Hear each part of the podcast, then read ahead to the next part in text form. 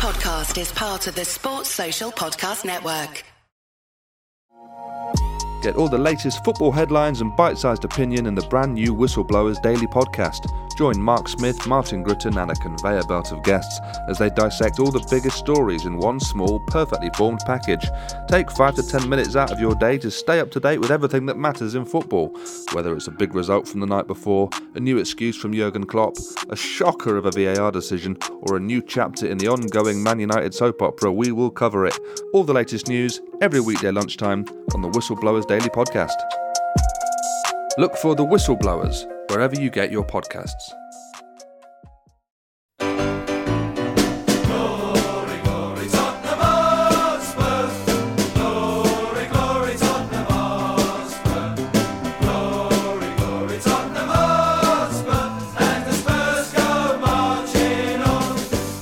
Well, hello everybody, and welcome to our second Spurs show of the week. Theo Delaney here in North London. Uh, this is our special preview show for the Wolverhampton Wanderers game. It's the early kickoff on Saturday.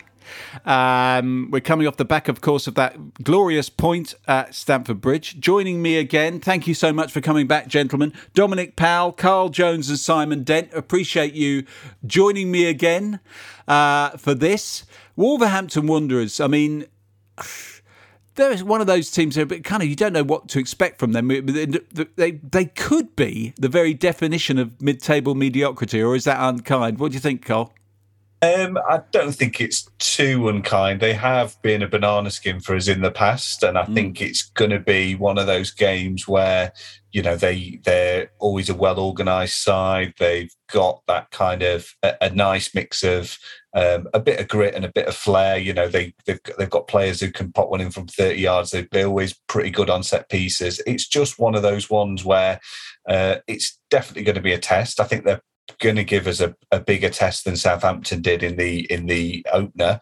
Um, but you know, I think that it's definitely the kind of game that home to Wolverhampton we we need to be we need to be getting three points from and finding a way to win. And I think we've definitely got the the better starting eleven, and uh, we. Uh, we, we should we should be beating them. There's there's no two ways about it. I don't I, I don't think that they are going to be uh, a side that are going to be doing any better than than sort of challenging the you know the the lower reaches of the bottom half of the uh, sorry the low reaches of the top half of the table um, at, at, best. And, and and kind of their start suggests that you know there's not much more to come from them than that. Yeah well I, I, I mean last season of course they were part of those that, that terrible two game run at home where we looked like we were cruising into a really good run of form and then we lost of course to them and Southampton I think in consecutive home games if I'm mm. if I remember rightly there was also what sticks in my mind is a game a few years ago now. I think it was the year we got to the uh, Champions League final, actually, where we were going well at Christmas, very well. We were up there with City and Liverpool.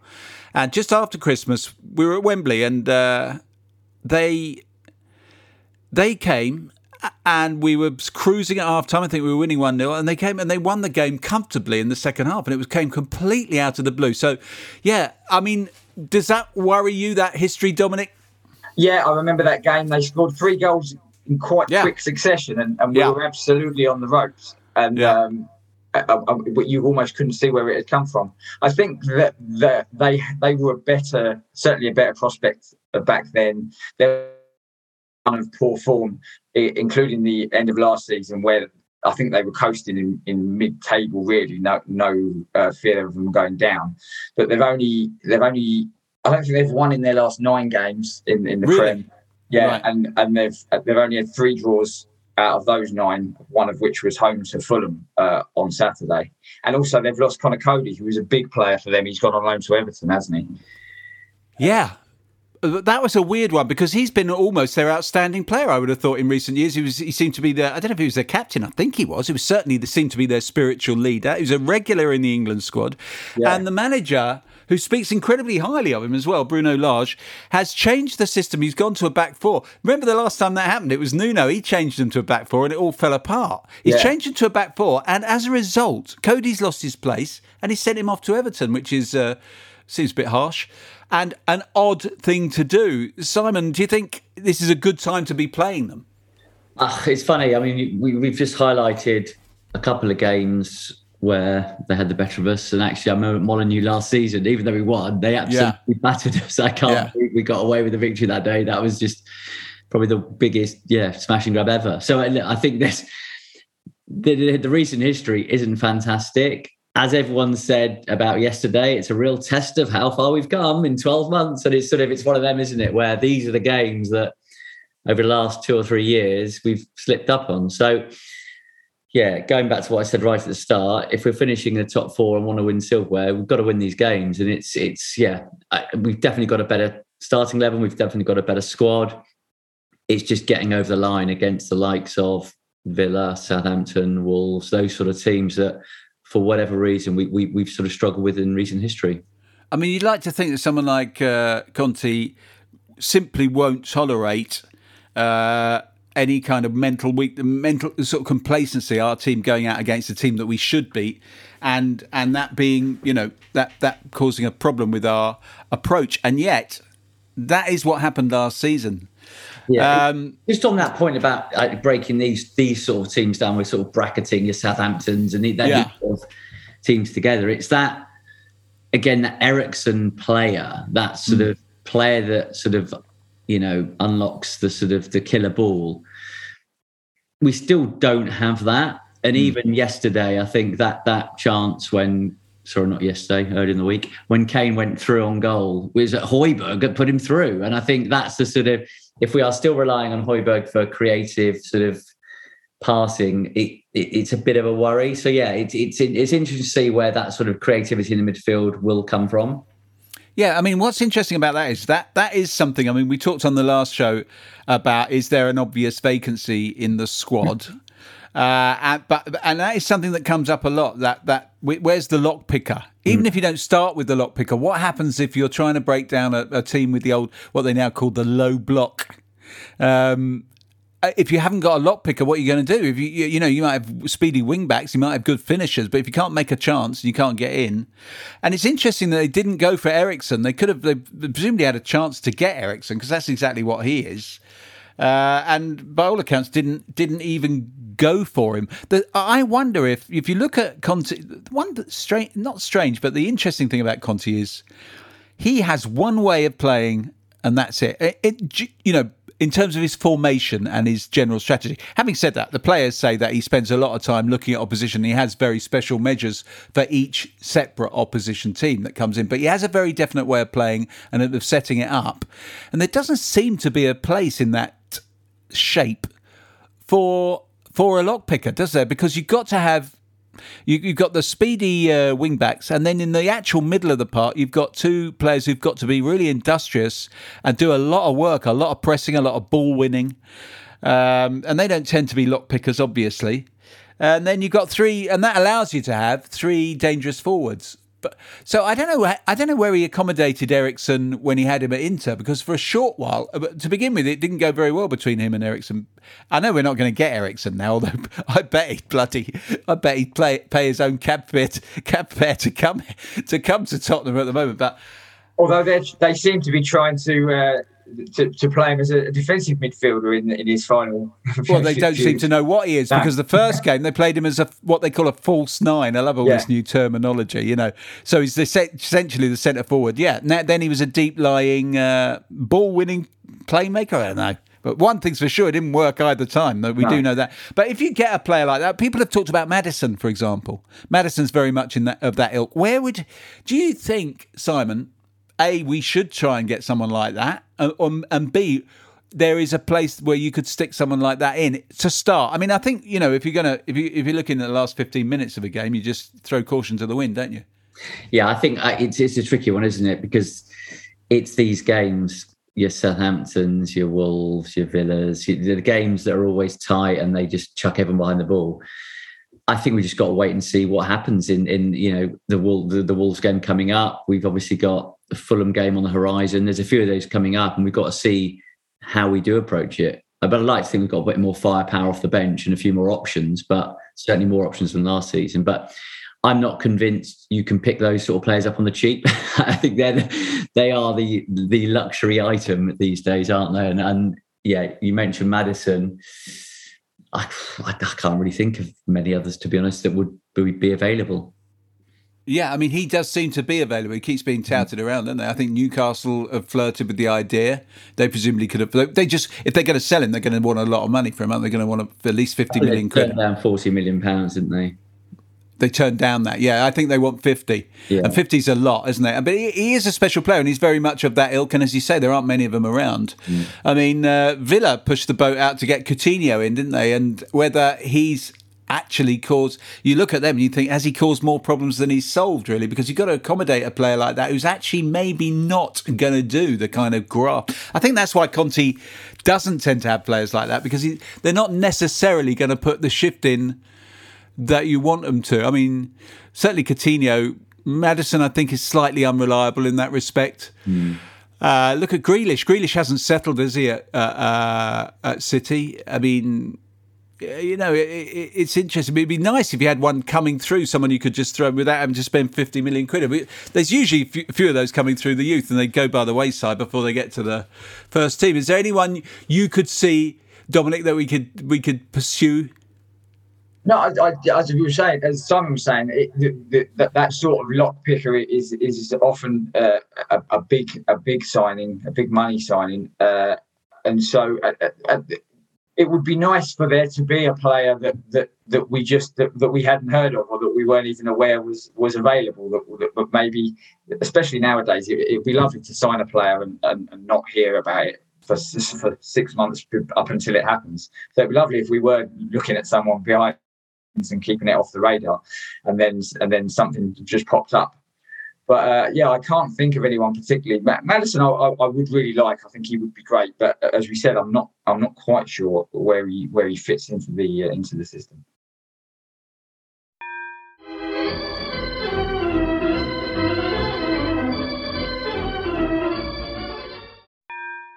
Let's talk about specifically how we see this game going then on Saturday.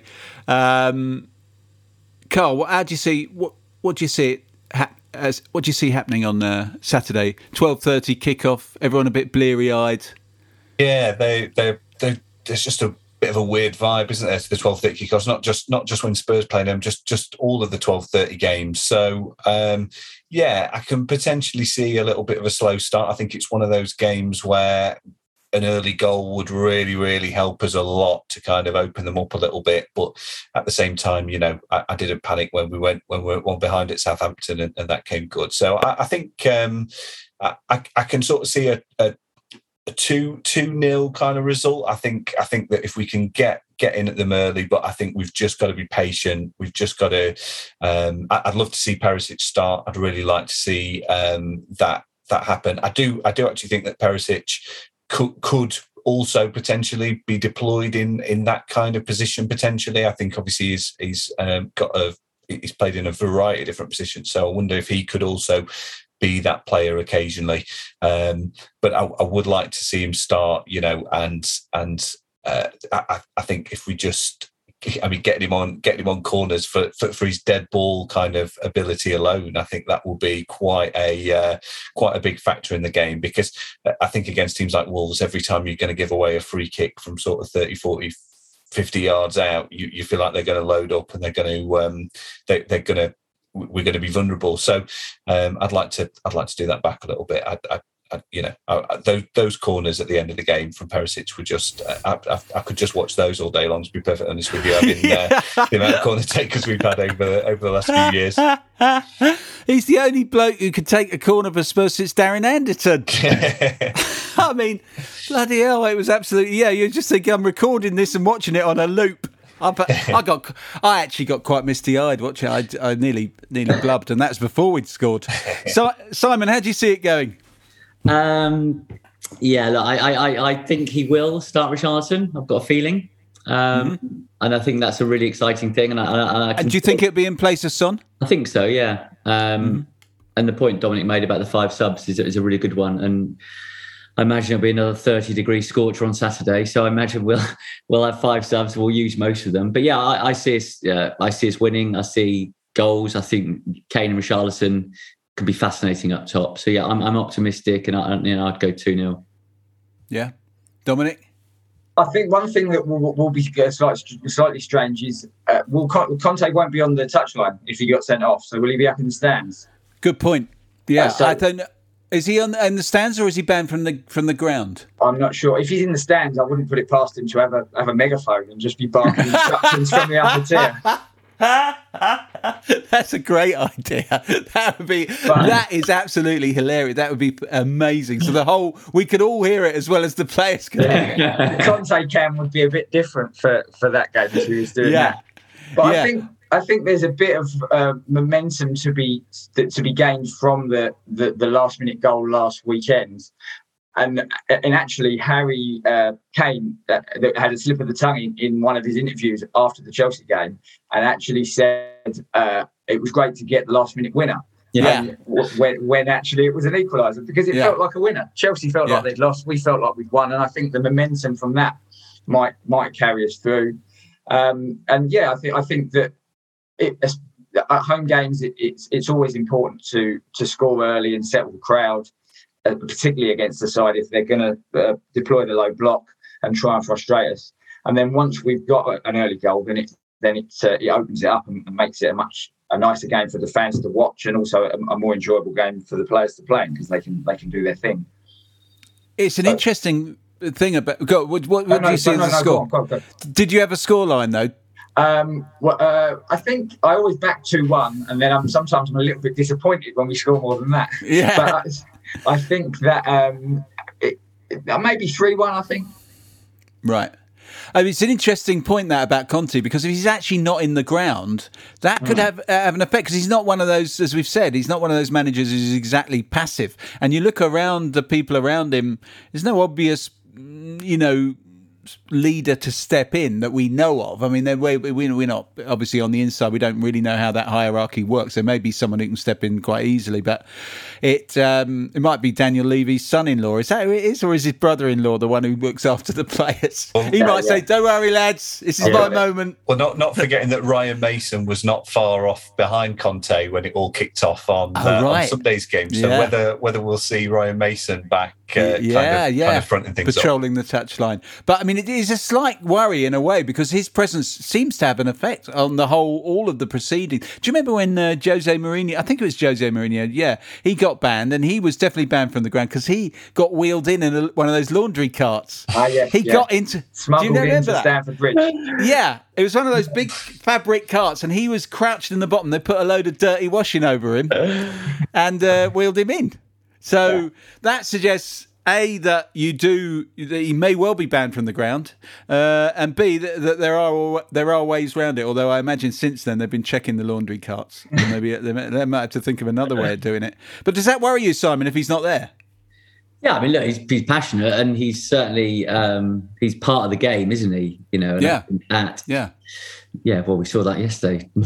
yeah, big time. Um, yeah, yeah. I wonder. I mean, obviously, I guess they set up this week and they make a plan, but yeah, it, it's a sort of thing. Actually, thinking about it, that for a twelve thirty, it would be mm. very noticeable if he's not there. So yeah, um, I, I I do hope they're putting plans in place because he also gives a lot of instructions as well, doesn't he?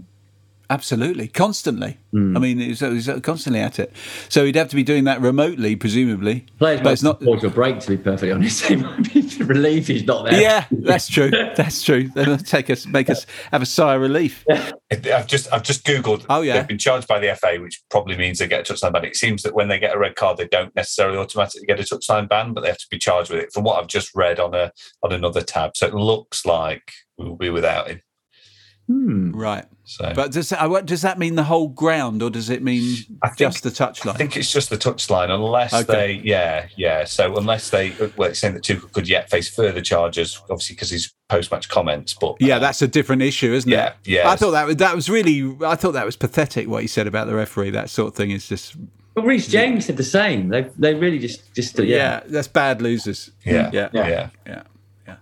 Gentlemen, I'd like to thank you all very much again. Simon Dent, Dominic Powell, Carl Jones. I really appreciate you coming back for this special preview show and for your, all of your wisdom. Uh, the Spurs show will be back next week, of course. But until then, enjoy the game at the weekend. Theo Delaney signing off in North London saying, Go you Spurs! If you want to advertise on or sponsor this show, check us out at playbackmedia.co.uk. Sports Social Podcast Network.